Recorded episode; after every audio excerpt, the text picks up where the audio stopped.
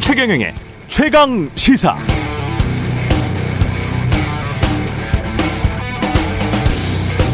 네, 정부가 34세 이하 청년빚 부담을 덜어준다는 최근 발표를 보면서 좀 의아했습니다.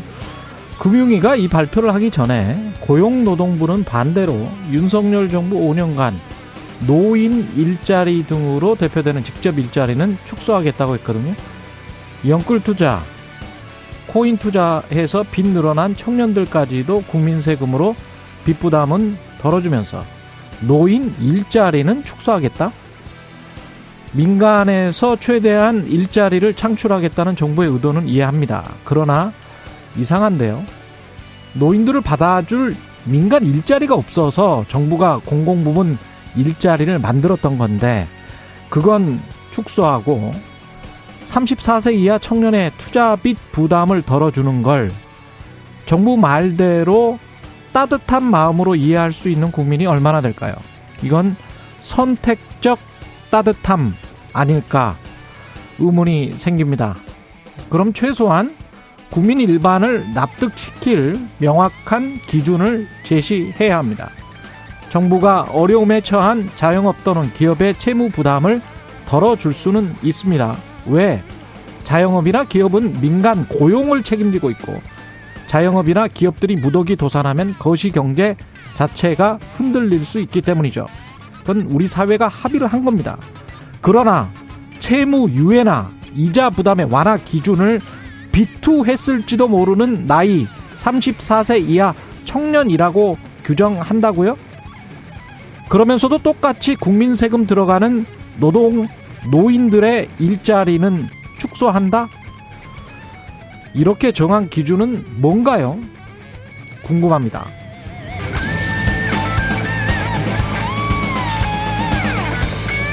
네, 안녕하십니까. 7월 20일 세상에 이익이 되는 방송 최경령의 최강시사 출발합니다. 저는 KBS 최경령 기자고요. 최경령의 최강시사 유튜브에 검색하시면 실시간 방송 보실 수 있습니다. 문자 자면은 짧은 문자 50원, 기본자 100원이 드는 샵 9730 또는 유튜브 무료 콩 어플 많은 이용 부탁드리고요. 오늘 인터뷰 대우조선 아, 하청업체 파업 사태 관련해서 권기섭 고용노동부 차관 그리고 강인석 전국 금속노조 거제 통영고성 조선 하청지회 부지회장과 각각 만나보겠습니다.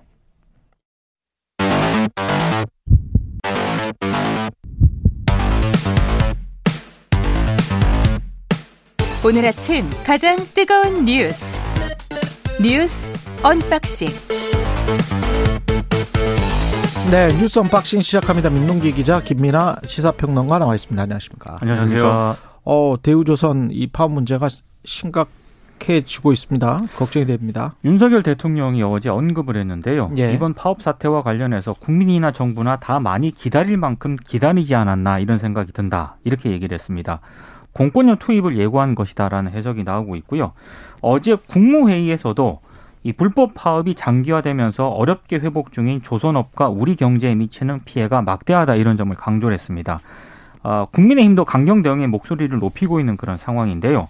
대통령이 이렇게 말을 하다 보니까 경찰 같은 경우에 노조 집행부에 대한 4차 출석 요구 기한이 22일까지였거든요. 음. 원래 경찰은 22일까지 상황을 좀 지켜보겠다라는 입장이었는데 대통령 발언 이후에 경찰력 투입 가능성을 배제하지 않고 있는 그런 분위기입니다. 어제 이상민 행안부 장관하고 윤희근 경찰청장 후보자가 헬기를 타고 거제에 갔거든요. 역시 거제 가서도 공권력 투입 가능성을 배제하지는 않으면서 최후의 수단이라 수단이다 이런 점을 강조를 했고요. 금속노조는 윤 대통령 발언을 상당히 비판을 했고 그리고 현장에서 농성 중인 김형수 조선하천 지회장이 이상민 장관에게 언론에서 공권력 투입이 나오지 않도록 좀 시그널을 자제해달라 또 이렇게 요청을 하기도 했고요. 시민사회단체들도 좀 움직일 것 같습니다. 67개 시민노동 종교단체가 희망버스를 만들어서 오는 23일 경남 거제로 향할 예정입니다.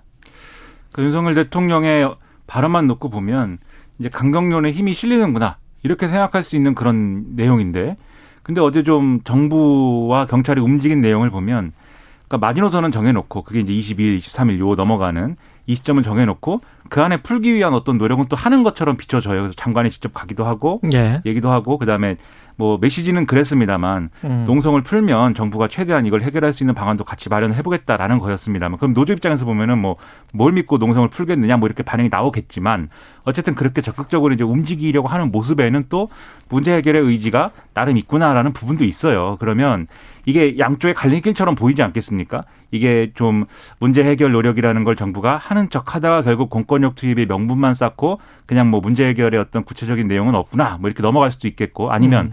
공권력 투입까지도 얘기하는 좀 배수의 진을 쳐놓고 문제 해결을 그걸 명분으로 해서 하기 위한 어떤 그런 노력을 했구나 이렇게 두 가지 평가가 나뉠 수 있는 지점이 이제 열린 건데 최대한 이건 정부가 어 최대한 중재를 해서 푸는 방향으로 가야죠. 그리고 그렇게 해야 국민들이 볼 때도 아 그래도 정부가 경제 문제 그리고 또 지금 이제 아, 국민들이 좀 분열하고 서로 이제 좀 아, 불신하고 이런 문제를 이런 사회상을 좀 어 좀 해결할 수 있는 어떤 그런 역량을 보여주기 위한 노력 이런 것들을 정부가 하고 있구나 이렇게 느낄 수 있는 것이기 때문에 최대한 이제 해결할 수 있는 그런 내용들을 정부가 노력을 많이 해줬으면 좋겠습니다.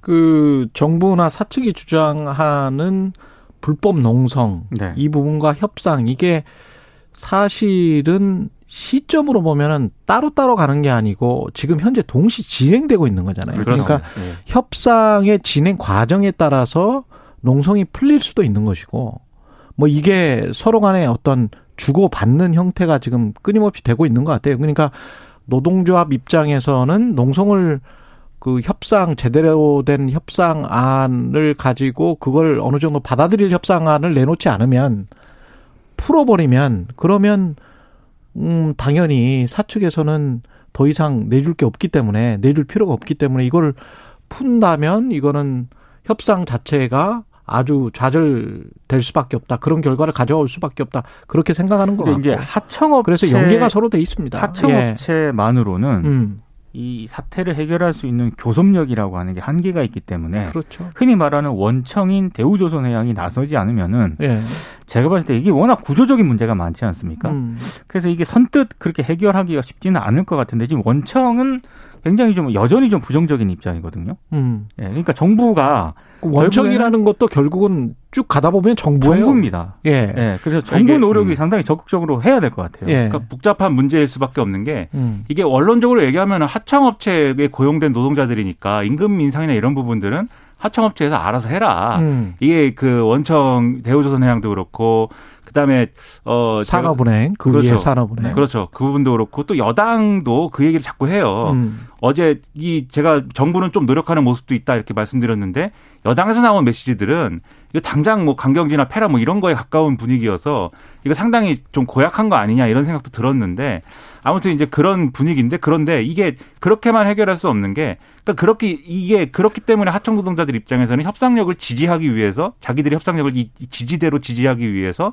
그래서 이제 농성으로 갈 수밖에 없는 거고 이 조선업이라는 게 일반적인 다른 사업장처럼 자체적으로 뭐 자체적인 동력에 따라서만 이렇게 굴러간다기보다는 국가의 기간 산업처럼 이렇게 여겨지는 그런 측면이 있어가지고 밀접한 연관이 국가 정책이나 이런 거하고 밀접한 연관이 있는 거고 그리고 지금 회사의 상태가 앞서 말씀하셨듯이 산업은행으로 산업은행 등등의 채권단이 좌우할 수밖에 없는 그런 상태인 거잖아요. 그 그렇죠. 장기화돼 있는 그런 구조가 있는 거잖아요. 예. 어떤 기준으로 봐도 정부가 개입해서 중재하고 풀어야 되는 그런 상황이라는 것은 부정할 수가 없기 때문에 음. 여기서 정말 능력을 보여줘요. 지금까지는 여러모로 아 이 새 정부가 능력을 발휘해야 되는 데서 발휘하지 못하고 있는 거 아니냐 이런 지적 많았는데 음. 이번엔 정말 능력을 발휘해서 문제 해결 능력이 있다는 걸 보여줘야죠. 아, 문제 해결 능력이 있다는 거는 이게 문제를 잘 푸는 능력을 말씀하시는 네. 거죠? 예. 만약에 공권력 그냥 예. 그냥 투입해서 이건 원칙대로 처리한다. 이건 문제 해결 능력이 아니고 예. 갈등 유발 능력인 거죠. 예, 여당은 이런 이야기를 했었군요. 정부 모든 수단 동원 엄중히 대처해야 지금 김연아 평론가가 이야기한 뉘앙스가 그러네요. 시대착오적 불법 파업을 즉각 중단하라. 이게 여당의 메시지입니다. 지금 상황에서 무책임한 메시지입니다. 예. 대통령실 6급 사적 채용 논란에 관해서 좀 이야기를 해볼까요? 또 나왔습니다. 윤 대통령이 검찰 재직 시절 함께 일했던 주기환 전 국민의힘 광주시장이 있었거든요. 이 후보의 아들이 아, 대통령실에서 근무하는 것으로 확인이 됐습니다. 대통령실 부속실 6급 직원으로 채용이 됐다라고 하는데요. 이 주기환 전 후보 같은 경우는 이 인물이 이분이 어떤 분이냐? 윤 대통령이 2003년부터 2년 동안 광주지검에서 근무를 했었는데 수사관과 검사로 인연을 맺었다라고 합니다. 그리고 모 대학 산학협력단에서 이 주전 후보 아들이 일을 하고 있었는데 윤 대통령이 지난해 3월 검찰총장을 사임한 이후부터 뭐 비서 역할을 했다라는 언론 보도도 있고요. 그리고 대선 캠프에서 일정 관련 업무를 맡았던 것으로 일단 알려졌는데 강인선 대변인이 어제 강하게 좀 반박을 했습니다. 이 주 씨가 대선 후보의 일정을 뭐 구상, 사전, 조율, 실행하는 일정 기획팀의 막내 구성원으로 8개월 동안 근무를 했다. 이런 예. 점을 강조를 하면서 그 노력, 능력을 인정을 받아서 인수위에 합류했고 대통령실에서 그래서 정식 채용됐다라고 강조를 했습니다. 사적 채용 논란이 제기되는 것에 대해서 강 대변인은 이전에는 전혀 들어본 적 없는 틀로 호도하고 있다. 대선 승리를 위해 헌신한 청년에 대한 역차별이다라고 반박을 했고요. 대선 기간 아무 일도 하지 않았는데 기존 경력으로 채용을 한다면 오히려 그게 불공정이다. 이렇게 입장을 내놓았는데 사실 이 강 대변인 입장에 대해서 이런 비판도 있습니다. 음. 본인이 대통령실 대변인으로 임명이 임명이 됐는데 예. 어, 지금 본인 논리로 본인이 지금 반박을 당하고 있다. 왜냐하면 대선 기간 동안 별 일도 안 했는데 기존 이제 언론사 경력으로 들어온 거 아니겠습니까? 그렇죠. 예, 뭐 그런 비판도 제기가 되고 있고 여러 가지 논란이 좀 제기가 되고 있습니다. 저는 권력이라는 게 음. 특히 대통령의 권력이라는 게 한국에서 뭐 이론은 어떨지 모르겠습니다만 얼마나 무겁고 큽니까? 얼마나 커요 대통령의 권력이라는 게 그렇다고 하면은 이 대통령의 권력을 얼마나 어 논란 없이 그리고 큰 어떤 그 사고 없이 잘 다뤄서 정말 문제가 없는 그런 국정 운영을 할 것이냐 여기에 모든 어떤 관심이라든가 논의가 집중될 필요가 있는데 지금 얘기가 좀 이상해요. 그러니까 이 사람은 열심히 이게 아버지가 비록 이제 대통령의 최측근 출신인 인물이긴 하지만 이 아들이 열심히 이 기여를 해서 선거에 기여를 해서 그 기여한 바를 이제 평가받아서 채용이 된 것인데 뭐가 문제냐. 그래서 어 이게 부모가 뭐 어쨌다라는 이유로 이 청년의 이제 채용을 막는다라고 하면은 첫째 그것은 연자제이냐, 둘째 그것은 역차별이냐 이렇게 얘기를 하는데 연자제냐 역차별이냐 이 문제가 아니라 이게 대통령의 최측근의 자제이기 때문에 오히려 이 권력의 어떤 중심부에서 멀어지게 해야 된다라는 게 그렇게 뭐 비상식적인 얘기입니까? 저는 그렇게 비상식적인 얘기라고 생각되지 않고. 그 우리 고려 시대, 조선 시대 다 있었잖아요. 왜 그렇죠. 상피제라는 게 왜 있겠었어? 그러니까요. 예. 근데 그거를 역차별이다, 연자제다 이렇게 얘기해 버리면. 그건 뭐 서양의 네포티즘이라는 건 네포티즘 하지 말라고 하는 거지 않습니까? 그렇죠. 현대 정치에서 정실주의 인사 하지 말 말라, 친척이나 조카 뭐 이런 거 하지 말아라. 그거는 옆에 있는 사람이 영향을 받아요, 또. 그렇죠. 옆에 있는 사람이 어 저 사람은 어떻게 어떻게 해서 이 뭐 주기한 씨라는 결국은 아빠 찬스인 거지 않습니까? 그렇죠. 예. 네. 그렇죠. 아빠 덕분에 들어온 거잖아요. 8개월 동안 열심히 일한 것도 있었겠지만 뭐 아빠가 그 사람이 아니었으면 처음부터 그 캠프에 들어가지도 못했을 거 그렇죠. 아니에요. 그렇죠. 그렇습니다. 그리고 그런 최측근의 자제, 인대 플러스 대통령실에 근무하는 그러한 어떤 종류의 이 유무형의 권력 이걸 가졌을 때 어떤 부작용이 일어날 수 있겠느냐에 대해서는 뭐 더 얘기할 필요도 없는 어떤 우려가 있는 거죠. 그러면 이런 우려를 조기에 불식시킬 수 있도록 참모들이 대통령에게 이제 그런 종류의 이제 뭐랄까요 직원도 하고 좀 그런 것들이 필요한데 지금 다 감싸려고만 하고 이게 이걸 좀 어, 이해할 수 없는 논리로 설명하려고만 하고 오히려 그런 모습이 이 국민들이 볼 때는 이게 우리가 음, 느끼는 어떤 그 문제하고는 그렇죠. 네. 거리감이 느껴질 수밖에 없는 거거든요. 그게 그런 것 그런 대응과 태도가 최근에 지지율 하락이나 이런 것들로 번지고 있는 거기 때문에 제가 볼 땐 대변인이 제대로 이걸 설명하고 해명했다고 느껴지지가 않아요. 그래서 이건 좀 문제가 아닌가 싶습니다. 한두 사람이 아니잖아요. 그렇죠. 그렇죠. 이게 더 문제인 거죠. 몇 명입니까? 네. 그리고 지금 곰곰이 한번 생각을 해보세요. 그 대통령실이나 집권 여당도 대통령이 말한 거는 능력 위주의 인사였거든요. 그게 공정과 공정과 상식에 부합한다라고 했는데 이런 사람들이 대통령 주변에서 일을 하고 있다라고 언론이 보도를 할 수 있게 된 근거가 어떻게 될까? 대통령실에서 나온 보도예요, 이거는. 그렇죠.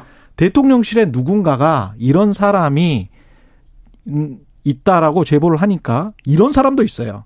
저런 사람도 있어요. 그러면서 지금 끊임없이 나오고 있는 거거든요. 네, 그렇죠. 그러면 그걸 제공하는 사람들은 누굴까? 공정하고 상식적으로 채용이 된 대통령실에 있는 누군가는 어공과 늘공 이야기를 나경원 전 의원도 했었는데 네, 그렇죠. 이것도 어공과 늘공 대통령실 청와대라는 조직이 보통 그렇거든요. 어공과 늘공의 긴장 관계가 있어요. 그렇죠. 그러면서 어쩌다 공무원이 된 국회에서 보좌관 했던 사람들이랄지 뭐 이런 사람들의 능력을 늘공 그 고시 출신들이 이렇게 살펴봅니다. 네. 살펴보면서 아, 이 정부가 아, 제대로 일할 수 있는 사람을 데리고 왔는가.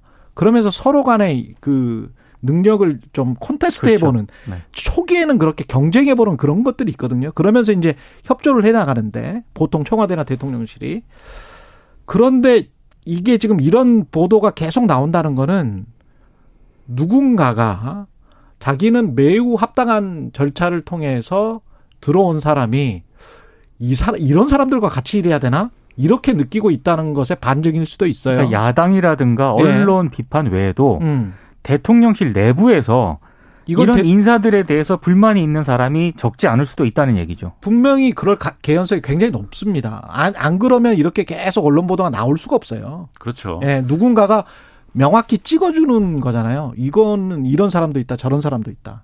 그 기자들이 어떻게 알아가지고 할 수 있는 게 아닙니다. 이거.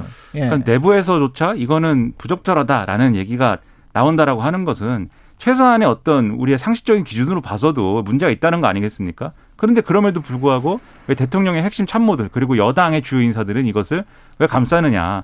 정치적인 이해관계 때문일 수도 있겠지만 결국은 대통령이 가지고 있는 입장에 영향을 받는 거거든요. 그러니까 대통령도 이런 지적이 있다라고 하면 이게 그 사람들 나의 당선을 위해서 일한 사람들과의 어떤 의리라던가 그 사람들의 어떤 처, 이 처우나 이런 것들을 잘 챙겨줘야 되는 것도 물론 필요할 수 있겠지만 대통령이라는 자리는 외로워져야 되는 자리 아닙니까? 그렇죠. 그런 점에서 좀 이런 부분에 있어서는 조언을 직원을 좀 아, 들었으면 하는 그런 생각입니다. 네, 바이파크님은 선거 캠프에 그럼 아예 모르는 사람을 데리고 쓰나요? 자신과 편하게 호흡 맞출 수 있는 사람을 쓰는 거 아닌가요? 이런 말씀 해 주셨고요. 이순덕님은 공정한 절차를 거치지 않아 잡음이 많습니다. 이런 말씀을 해 주셨습니다. 예, 다음 소식은 미국 재무장관 옐런 재닛 옐런이 방한을 해서 friend sho, friend shoring이라고 이제 새로 단어를 만들어서 말들은 잘 만드는 것 같아요, 예, 말들을. 이야기를 강조했습니다. 언론들은 네. 윤석열 대통령하고 만난 그런 부분을 굉장히 강조를 했더라고요. 음. 어쨌든 만나가지고 세계적 인플레이션 문제를 풀기 위한 한미 양국의 노력을 윤 대통령이 강조를 했고요. 그리고 외환시장 안정을 위한 다양한 방식의 실질적인 협력 방안을 이 당국 간에 깊이 있게 논의해달라 이렇게 당부했다는 그런 내용들이 주로 보도가 되고 있습니다. 다만 관심을 모았던 한미 통합 스와프 문제는 일단 논의가 되지 않은 것으로 일단 보도가 되고 있습니다. 근데 옐런 장관이 그 오전에요 어제 LG화학 사업장을 찾았거든요. 이때 좀 발언들이 좀 유의미한 발언들이 좀 있습니다. 좀 주목해야 할 발언들이 있는데 중국과 관련해서 중국의 불공정한 질서를 위해 각 국가의 안보가 위협받는 것을 막고 자유롭고 안전한 무역 질서를 확립해서 시장이 도움받는 환경을 만들어야 한다. 그러면서 중국과 같은 독단적인 나라가 독점 지위를 확보하는 것을 막아야 한다. 이렇게 얘기를 했고요. 음. 또 러시아를 겨냥해서는 재생에너지를 의존하고 활용한다는 것은 푸틴이 독단적으로 활동할 행동할 수 있는 여지를 줄여줄 것이다. 그러면서 미국에 투자를 하면 제도를 강화해서 에너지 가격을 낮추고 탄소 배출을 줄여갈 수 있다. 이렇게 강조를 했습니다. 저는 이 옐런 장관이 온 이유가 이 얘기를 하려고 온게 아닐까 좀 이런 의심을 맞습니다. 하고 있고요. 그리고 말씀하신 것처럼 한미 friend shoring의 필요성을 강조를 했는데 음, friend는 친구고 shoring은 기업의 생산 시설을 구축하는 거잖아요. 그렇죠. 요거를 이제 강조를 했다는 것도 상당히 눈여겨볼 대목인 것 같습니다. 그러니까 shoring이라는 게 한동안 이게 생각해보면- 리쇼어링 그렇죠. 이야기를 우리가 그렇죠. 많이 했어요. 네, reshoring이라는 어, offshoring에 반대되는 리쇼어링 이야기를 많이 그렇죠. 했습니다. 예. 그 단순해서 얘기하면 이게 공장이 저렴한 인건비나 이런 거를 찾으러 밖으로 나간 거를 음. 다시 돌아오게 만들자 뭐 이런 거잖아요. 돌아오게 그렇습니다. 만드는 것에 대한 조건을 만드는 얘기잖아요. 리쇼어링 얘기가. 예. 근데 그거를 예를 들면은 우리나라 밖으로 나간 중국으로 나간 공장을 국내로 다시 들여오는 게 아니고 friend들에게 돌려준다. 그러니까 friend들끼리 shoring을 하는 것이다. 그렇죠. 라는 개념을 지금 얘기하고 있는 건데, 그러니까 말을 잘 만들어요. 근데 옐런 장관이 얘기한 그 두 가지 부분들, 그래서 LG 배터리 배터리 얘기잖아요. LG 배터리 첫 반도체 번째로. 얘기죠. 네. 네. 네. 그래서 배터리 반도체 이런 부분에 있어서 바이든 대통령이 방한했을 때랑 비슷한 이제 효과, 그래서 주장한 것이고, 그다음에 러시아를 겨냥한 재생에너지 문제, 러시아 가스나 이런 거에 음. 우리가 의존을 하는 부분이 있는데 과감하게 끊어내야 된다 뭐 이런 취재 얘기를 또 한 것 같아요. 네.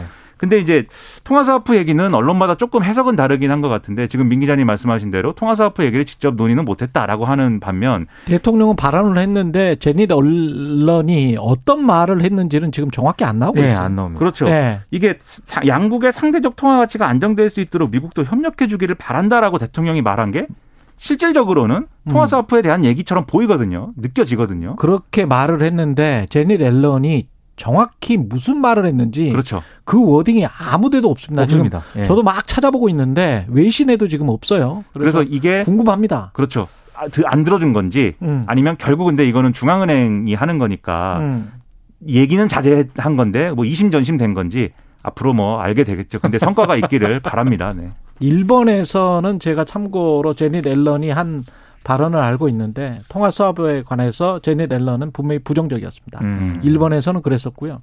몇 가지만 지적을 하면 외신에서 특히 미국 언론들은 friend shoring이라는 단어를 전혀 강조를 하고 있지 않고요. 재닛 네. 옐런의 특히 LG 공장 방문의 그 발언들 중에서 그 명백하게 확 그 부각시키고 있는 것들은 중국으로부터 어 모든 어떤 무역 체제를 재편하기 위해서 중국으로부터라는 것을 강조를 하고 있습니다. 음. 중국으로부터 벗어나기 위해서 음. 우리끼리 어떤 동맹끼리 잘해보자.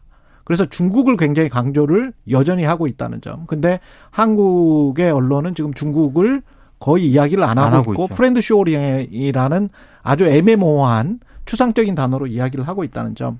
두 번째는 지금까지 쭉 어, 이 friend shoring인지 중국으로부터 중국과의 갈등인지는 모르겠습니다만은 그 갈등을 통해서 가장 많이 혜택을 본 기업 나라들이 어딘지를 좀 따져봐야 돼요. 지난 2년 동안 코로나19 이후에 미국의 이런 정책으로 가장 혜택을 본 나라는 한국이 아닙니다. 음. 한국이 아니고 베트남이나 동유럽입니다.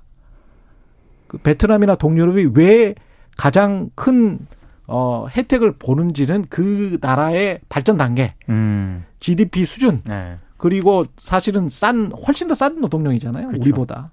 그런 것들을 좀 염두에 두고 정부가 전략을 짰으면 좋겠습니다. 우리가 중국이나 베트남 같은 나라가 아니에요. 동유럽 같은 나라가 아니고 그렇죠. GDP가 3만 달러, 1인당 3만 달러가 넘는 선진국이기 때문에 friend shoring을 한다고 해서 한국으로 friend shoring이 그러니까 미국의 음. 공장들이 들어오는지 베트남으로 가는지 에, 동유럽으로 가는지에 관해서는 그 이거는 경제 논리거든요. 그렇죠. 예. 그러니까 즉 friend 안에서의 경제 논리거든요. 미국이 미국이 중국 러시아와의 헤어질 결심을 우리한테 요구한 건 분명한데 예. 예. 그 대가로 friend shoring을 해주는 건지는 전혀 그거는 불분명하고 굉장히 이제 추상적인 것이고 네, 그렇죠. 알 수 없는 일이고 가능성도 낮아 보인다라는 말씀이죠. 그리고 구체적으로 하나 하나씩 들어가 보면 과연, 과연 우리가 뭘 먹을 수 있을지, 뭘 획득할 수 있을지에 관해서는 곰곰이 좀 따져보시기 바랍니다. 예. 여기까지밖에 못했네요. 뉴스 unboxing 민동기 기자 김민아 평론가였습니다. 고맙습니다. 고맙습니다. KBS 일라디오 최경영의 최강시사 듣고 계신 지금 시각 7시 43분입니다.